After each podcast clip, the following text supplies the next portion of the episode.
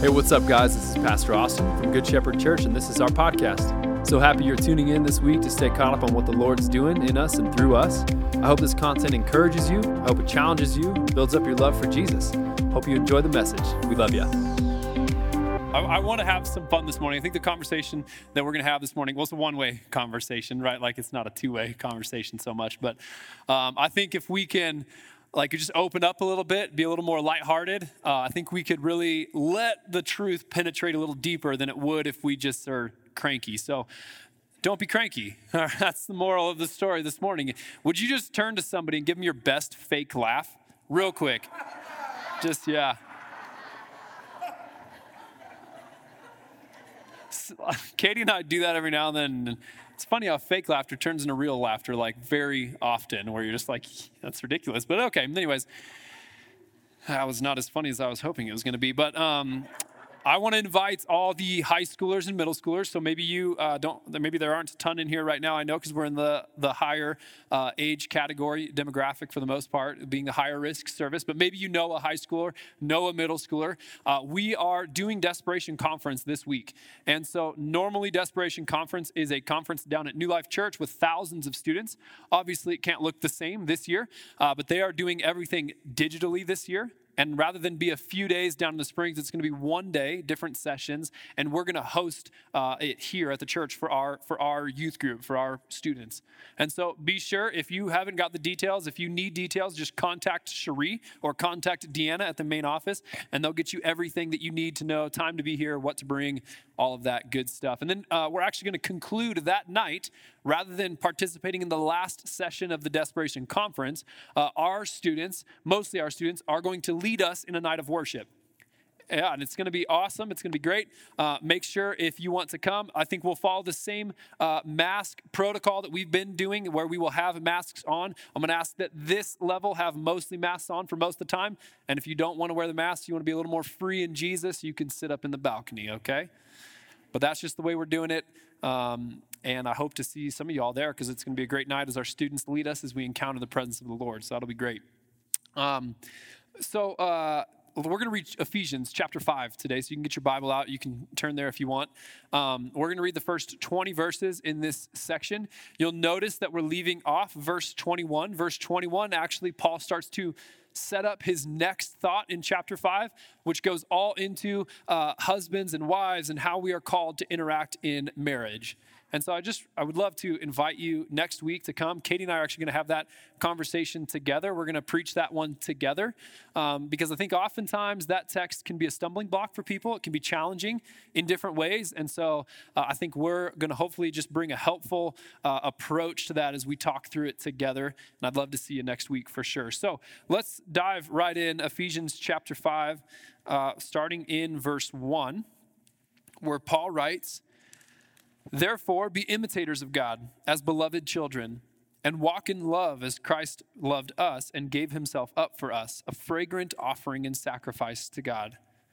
But sexual immorality and all pure, impurity or covetousness must not even be named among you, as is proper among saints.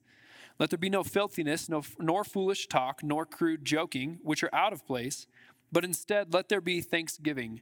For you, you may be sure of this that everyone who is sexually immoral or impure or who is covetous, that is, an idolater, has no inheritance in the kingdom of Christ and God.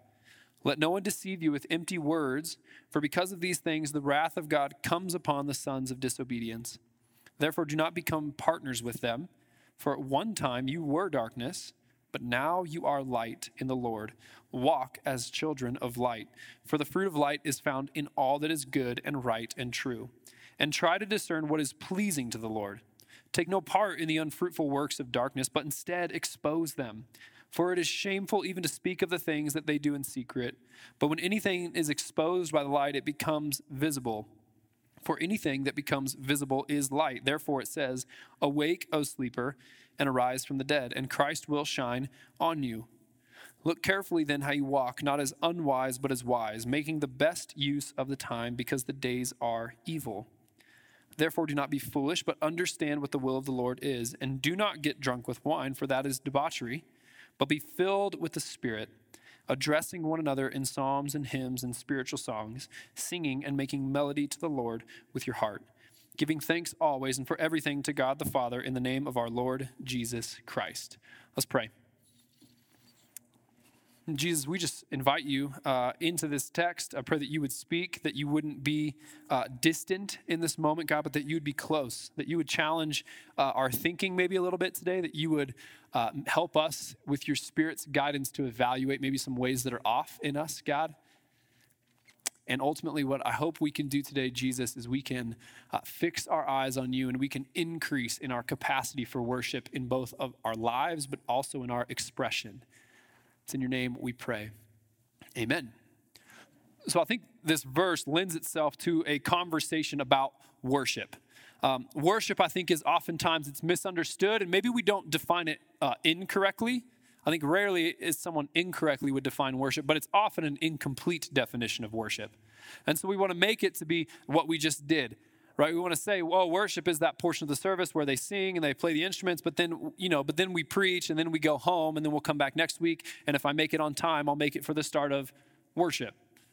Right? We have we, we'd like to kind of put worship into this box of just the songs that we sing, but what this text is going to show us today that really there's a much more broad perspective of what worship is, and we must be careful not to define it in an incomplete way. We must understand it fully so that we can give ourselves to it fully because that's who we're called to be worshipers. Worshipers. And so, um, the, the, before we kind of jump into it, I think the things we have to be mindful of is that uh, worship, if we're just gonna be real today, like we're like, let's just be real today, okay? You and me, let's just be real. Worship looks weird to the outside world, does it not? It looks weird. I, I remember coming into this church as a 17 year old, and I came here because I thought Katie was cute. Right? I didn't really come here because I knew Jesus. I didn't really come here pursuing him. I came here pursuing her. I wasn't dumb, y'all. Like I, she hung out at church a lot. So guess where I was going to be? At church. I, I, I like to go to church too. Let's go. And we sat right up there in the balcony oftentimes, and I'd look out, and during worship, you see a lot of different things happening. During the actual worship part of the service where we're singing, and you see a lot of singing, and you see hands up, you might see dancing going on. You might see people just crying. You might see people just on their knees and all, like there's so, it's all over the spectrum what you would see in worship. And it's weird. It's weird to people who don't belong to this community. It's weird to people who don't understand what we're doing. And that's okay. Peter calls us to be a peculiar people. Like there should be things that we do that look odd to the rest of the world. We're not going to just conform to what the rest of the world is doing. We're going to do some things that look a little strange, and that's okay. We got to be okay with looking a little strange. But it's also kind of strange for us, even in this room today, because a lot of us have different backgrounds and filters for what we think of when we hear the word worship. So, okay, I already said we're going to be real today. How many of you just just be honest, okay? You are totally comfortable in just like a hyper charismatic setting. Like there are people getting slain in the spirit, there are people praying in their prayer language, and you just walk up to that and you're just like, got my anointing oil like ready to go. You pull up and you just got it loaded like a preset little super soaker or something, right? You're just like, this is it. That, that's not me. That's not my story, okay? Like, I didn't grow up in that setting, and there's parts of that setting that are a little uncomfortable for me. Like, I have to be stretched, I have to be tested a little bit in that setting, and that's okay. I'm cool with that. But so, how many of you, just honest for a moment, like, how many of you grew up in a lot more of a fundamental setting and you're much more comfortable in just like a much more fundamental setting where, where it's a little more calm, nobody's dancing in the aisleway. There's no like flags going crazy, right? Like it, it, the message that's implicitly and explicitly taught is probably, hey, why don't you just settle down about Jesus? This is not about you, this is about the Lord. Right? We're taught that. We're taught some of your backgrounds, your church background has lent you to think about worship in this way that is that should be stoic and should be reverent. It should not be expressive lest you make this about you, not about the Lord. Right? All we all have these different filters. How many of you just you're like, I didn't really grow up in church, like I don't really know what you're talking about, and I'm cool, like we're cool, we're just hanging out. Is there anybody like that? Yeah, all right, sweet, sweet, sweet. Um, I, I want to give first, uh, like, just a definition to worship because I think that'll help frame this conversation up today. Um, worship, I think, can be better understood and it maybe puts a little more framework to it if we just call it worthship worship. What worship is, as simply as I can put it, is us is us um, ascribing the worth due to the Lord. So it's me either with my life, with my heart, with my words, with my actions. It's me committing myself to the Lord, and I'm saying that I'm, I'm going to offer my life to ref- reflect how much He's worth to me. That's, that's like kind of a working definition of it. And so we'll tie that now to the text where we're going to see that in my outline for the day is to see that worship is first born with a commitment. It's born in a commitment to Christ. It continues then as we as we are obedient to him. And then ultimately what worship does is it finally overflows in expression. So it's born in commitment. It then is continuing on in our obedience as we walk and we look like Him, and then it overflows ultimately out of me in my expression. Right? And so we, we got to be careful not to categorically just say worship is just songs, because what Jesus says in Matthew 15 is He says, With their lips they honor me, but their hearts are far from me. In vain do they worship me. And so that word in vain is to say, literally, they might as well not. It's worth nothing if we come in here and we sing songs about Jesus and we sing songs that are theologically dense and rich and beautiful and the melody is wonderful, but our hearts are far from God, then we're not worshiping. In vain do they worship. It's not worth anything. It's not actually worship. And so you're like, Austin, I, don't, I didn't see worship one time listed in the text. Can you show it to me? I can.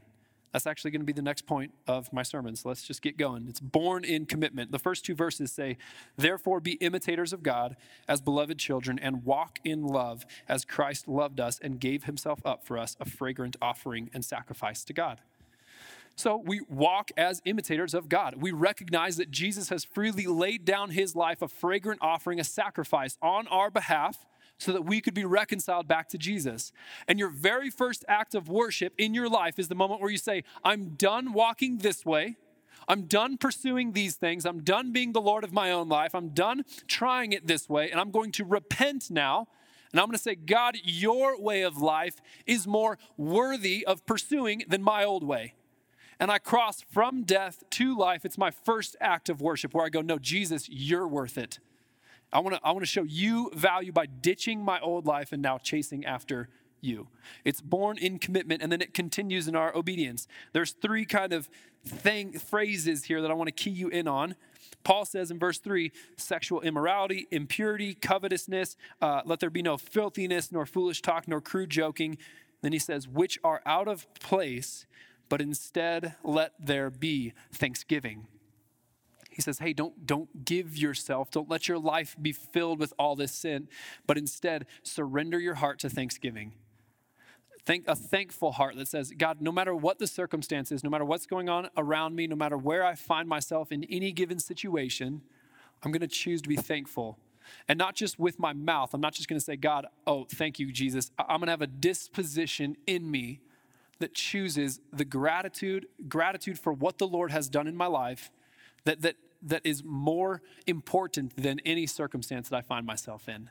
I'm going to choose to be thankful. I'm going to posture myself in thanksgiving. What is that but worship? To say, God, thank you so much for the things that you've done for me. And to continually just go, no, no, no, it doesn't matter what's going on here. I'm not going to give myself to that anymore. I'm just going to continually be thankful. So we are continuing in thanksgiving, growing. And then he goes on to say, Verse 6 Let no one deceive you with empty words, for because of these things the wrath of God comes upon the sons of disobedience. Therefore, do not become partners with them. Verse 8, he says, For at one time you were darkness, and now you are light. I find that interesting. He doesn't say that you were in darkness and now you're in light. He says you were darkness and now you are light. Jesus saying, I am the light of the world. And he says he puts that light in us. Now we carry that light with us. We carry that influence. We carry that hope, that glory from Jesus in us now to the rest of the world. And then he says, verse 10 try to discern now what is pleasing to the Lord.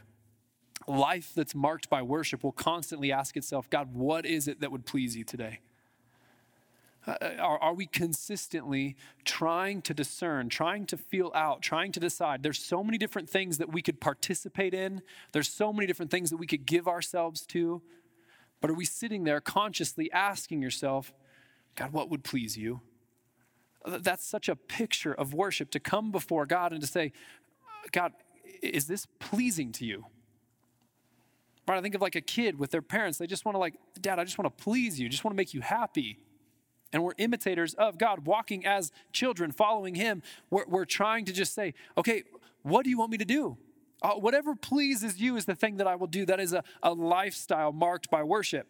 He then goes on to start to talk about now you, you are light. And so don't take, take part in the unfruitful works of darkness, but instead expose them.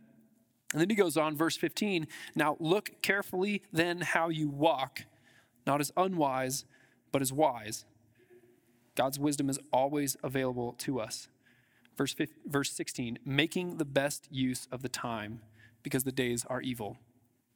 Like we, live in a time where, where the days are marked with, it's going to be a unique season in history. Once this age is over and we usher in the final kingdom for forever, there will be no more evil. There will not be no more urgency to go out and evangelize and go share the good news, to go represent your light to the rest of the world, push back darkness because it won't be there anymore. But the days that we find ourselves in now are evil. So make the best use of your time.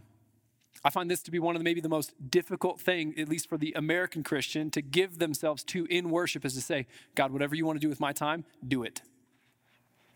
I'm not going to give myself to things that aren't inherently bad, like Instagram, Facebook, so like diff- whatever social media, whatever Netflix show you're binge watching right now, whatever news station is on in your house all the time. Those things aren't inherently evil all the time. Sometimes they are, but they're not always inherently evil.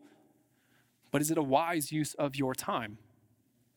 to commit your time to Jesus as God, whatever you want to do. And I think we, I think we think about this wrong, like, wow, but I just don't have that much time to give to Him. I maybe got my 30 minutes in the morning, but then I got like an eight hour workday I got to get to. Then I got kids I got to get to, or then I got this, what, like whatever it is that fills your time. But, but to surrender all of it to Jesus.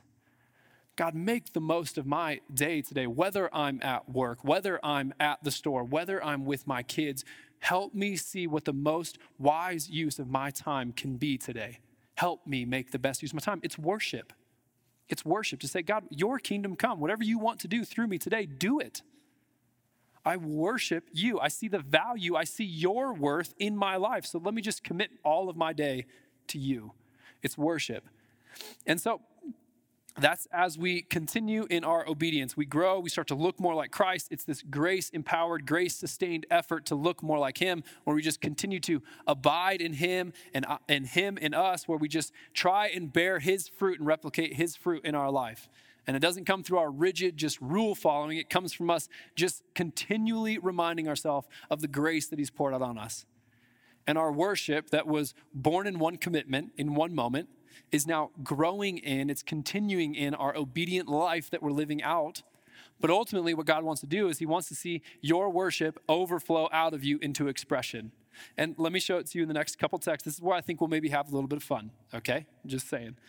Um, he says, verse 18, Don't get drunk with wine, for that is debauchery, but be filled with the Spirit. Now, now, you've maybe heard this taught in a way that says, hey, this is why you can't have wine. This is why you can't drink wine. Wine's bad, alcohol's bad, stay away from it. But that's not actually the argument that Paul's making here. The argument that Paul's making here boils down to control. And he's juxtaposing two different sources of control. He's saying, don't get drunk with wine, for that's debauchery. Don't give yourself over to too much drink that you lose control of your thoughts, that you lose control of your words, that you lose control of your actions. You have gone too far. You are, you are now into some area that Paul would call debauchery, where you are no longer in the driver's seat of what's happening around you. You are subject to the control of the alcohol that's in you. But he compares that next to, but instead be filled with the Holy Spirit. He's comparing the control that alcohol has with the control that the Spirit has in you. Have you submitted yourself? Are you in complete just submission to what, what Jesus and the Holy Spirit want to do inside of you? So that's the argument that he's making there is which one are you, which one's controlling you? Hopefully it's the Holy Spirit. And if it's the Holy Spirit, he shows us then what that would look like in the next verse. He says, addressing one another in psalms and hymns and spiritual songs, singing and making melody to the Lord with your heart. And so, what I want to do for the next few minutes as I kind of finish here is I just want to unpack a few of the Hebrew words for praise. So we talk about singing and delighting in the Lord and making melody to Him with our heart. I want to talk about how the Hebrews would have used specific words to describe specific things in praise. Because uh, we were talking about this in small group this last week, where, where the English language has just given itself over to just like the garbage time use of words. Do you know what I mean? Like, like I can say love, and I could mean a whole host of things that I love at this point. I love my wife. I love my kids. I love Instagram. I love fajitas. I love tacos, Mo Robertson. I love tacos, right? Like, I love church. I love my car. Surely we don't all mean the same thing when we're using that word. And yet when we say it, it's just love. Like, I love it all, right? Uh, the, I've heard it said this way uh, in the English language, the burden is actually on the hearer to understand what the communicator is saying. But back in Hebrew, back in Greek, there was such nuance and different words. Like the Bible uses over has seven primary uses of the word praise. So back in like Greek and Hebrew, the burden was actually on the communicator to choose the right specific words so that it would be clear to the communicator.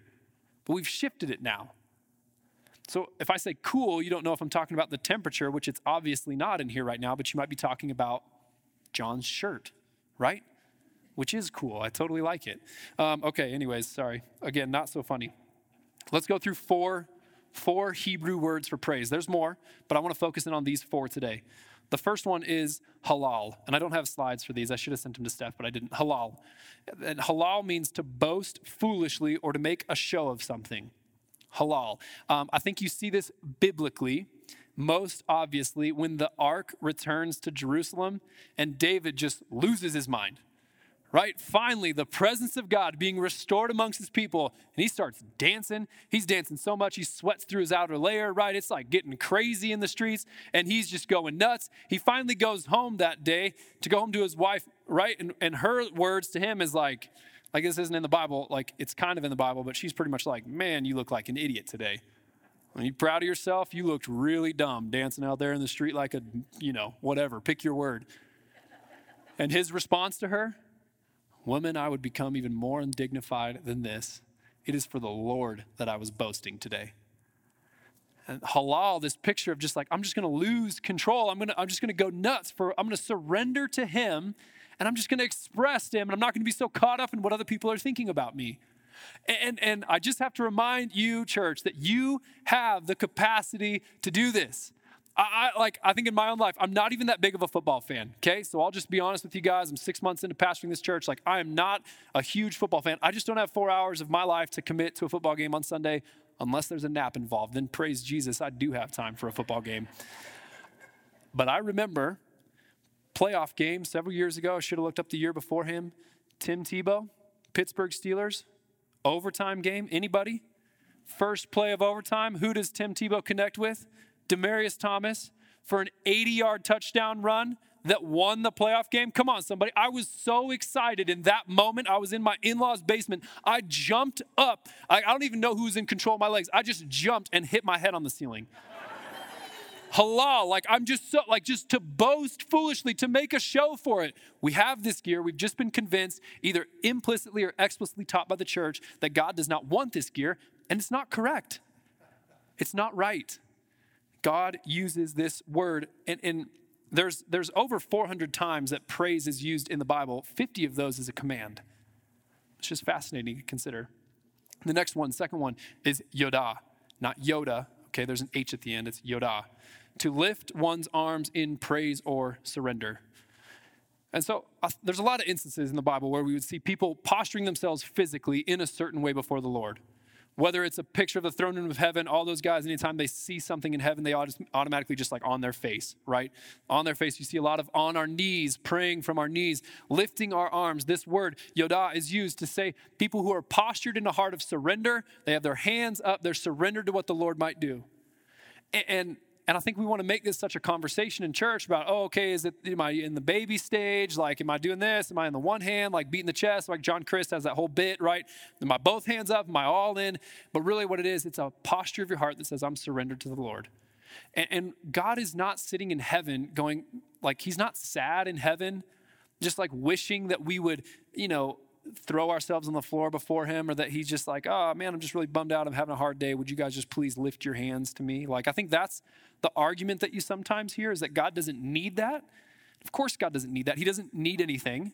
But what God's after in our physical posturing, us actually moving our bodies, is He's after integrating what's going on in our head, things we know is true in our head, and the things that we feel in our heart.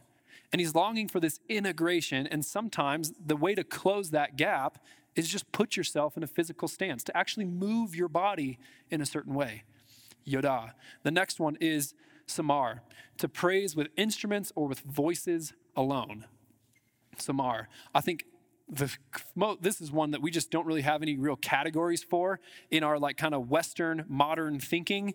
But uh, back in back in 1 Samuel, I think it's 15, 16, right around there. Um, Saul has a tormenting spirit that's tormenting him, plaguing him and he sends out for someone who's skilled in playing the lyre, the harp. Anytime David then David gets brought into his court, and every time he plays the harp, it soothes the tormenting spirit from Saul. The, the tormenting spirit departs from him, is what the Bible says. And so, like, I, I, don't know if we really know where to contextually put this, but I, I've been in moments of worship, even just now as Caden had Wendy just continue playing the keys. Like, there is a spiritual dynamic to the Lord where his power is unleashed through the playing of music over demonic oppression and principalities. And I don't think we really know where to put that in our neat little comfortable Christianity boxes where someone can just play a line on the guitar or play a drum fill somewhere and that loosens something in the spiritual world. And yet, biblically, we see it. Like, like the worst strategy to me when it comes to Jericho right? And what's going on when they're like at the fortified city in front of them. Like, you know, my first thought is not like, hey, you know what? Let's just send the band around a few times and then we'll sing at it and those walls will fall down. And it's what happens.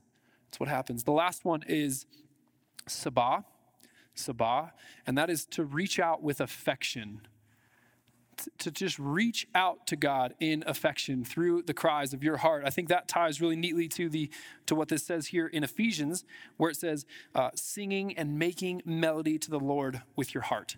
So, full confession, right? We are going to be honest with each other today. Amen. We still in on that? All right, good. Because I have noticed that Caden, when he's leading worship, does a lot of like sing your own song to the Lord. How many of y'all it makes you just a little uncomfortable? Let's just be honest. Wow, okay, so my hand is up, Jim's hand was up. That's great. Um, I feel a little bit, when he says that, I feel a little bit like that scene in Elf where, where Buddy first meets his dad. You know what I'm talking about? And his dad thinks he's a singing Christmas gram. So he's like, go ahead, sing me a song. And he's with his dad. And Will Ferrell, you know, his character, he's like, I'm with my dad and I'm singing, and guess what? I love you, I love you, I love you, right? He's just like, like, I feel like that when Caden says, sing your own song. And yet I see it in the Bible as something that happens. I think it's important to note it's not something I manufacture. It's not something that I'm just like doing in a moment, but I'm just I'm submitting myself to the fact that God might make a melody coming out of me in the middle of a worship song that has nothing to do with that worship song, that has nothing to do with that melody that's in that song, but I might just sing something and it might not be for anyone else to hear ever. Please, Lord, like I don't need you all to hear my voice on the mic on Sunday morning. But there's something special that happens when you just give yourself over and you say, I just want to show God my affection. And what might come out of you is a spontaneous song that's never been sung before by any other human mouth. And we gotta be we gotta be comfortable surrendering ourselves to this because as we continue in our obedience, as we have committed ourselves to Christ, the overflow of worship will come out of us in expression. 500 times, 400 times, the, there's the command, there's the instance of singing. 50 of those, I'm sorry, I messed that up a little bit. 50 times God commands us to sing in Scripture right? So I think we have room to grow in this, whether it's in our life, because we can't just jump right to, oh, I just love to sing, but your life is far from Him, or whether it is in the singing and that what would be happening to you in the rest of the week would actually match the overflow of your expression on Sunday morning. And so I want to invite the band back up. We're going to take the last few minutes here and we're going to uh, go back into that God of Revival song that we sang. Uh, but before we do that, uh, Katie Katie um, has a word that I, I, watched the Lord give this to her months ago. And, and she wrestled kind of with, okay, when's the right time to share it? Do we share it in the church at home style? And so I just want you to kind of engage and listen to what you feel like God has put in her heart. I actually felt like in praying and preparing for this sermon on Sunday, my role from the Holy Spirit was just to, I just need to kind of let, get to this moment with 10 minutes to go in the service and then just let God do whatever he wants to do. In verse 14, it says, Awake, O sleeper, and rise from the dead, and Christ will shine on you like the dawn. And if there was ever a time for the church to be awake and alive, that's now, right? That's in 2020 and in the coming um, time, who knows, before Jesus comes back. And so we're going to ask Him to awaken us to His presence, to His goodness, and to the calling that He has on every single person's life here in this room. He wants to awaken us from our sleep. He wants to bring what's dead to life so that we can be that light in the darkness in these evil times. We need the church to be awake. And so we've carved out this time to ask for Him to do, the, the person of the Holy Spirit to do what only He can do. We are helpless to wake ourselves up. So we're just going to stand. Would you guys stand and just posture your hearts and, and your bodies in a way that will receive from Him?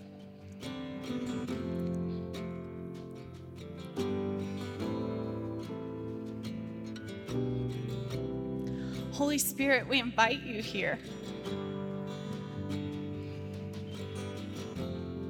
We thank you, God, that there is more for every single person in this room. You know exactly what they need. And so, God, pour out your presence, pour out your goodness. We thank you that you long to commune with us. You want to speak. You want to give visions and dreams. And so we call forth those visions and dreams right now. Awaken your people to your presence. Pour out your presence, God. We want more of you.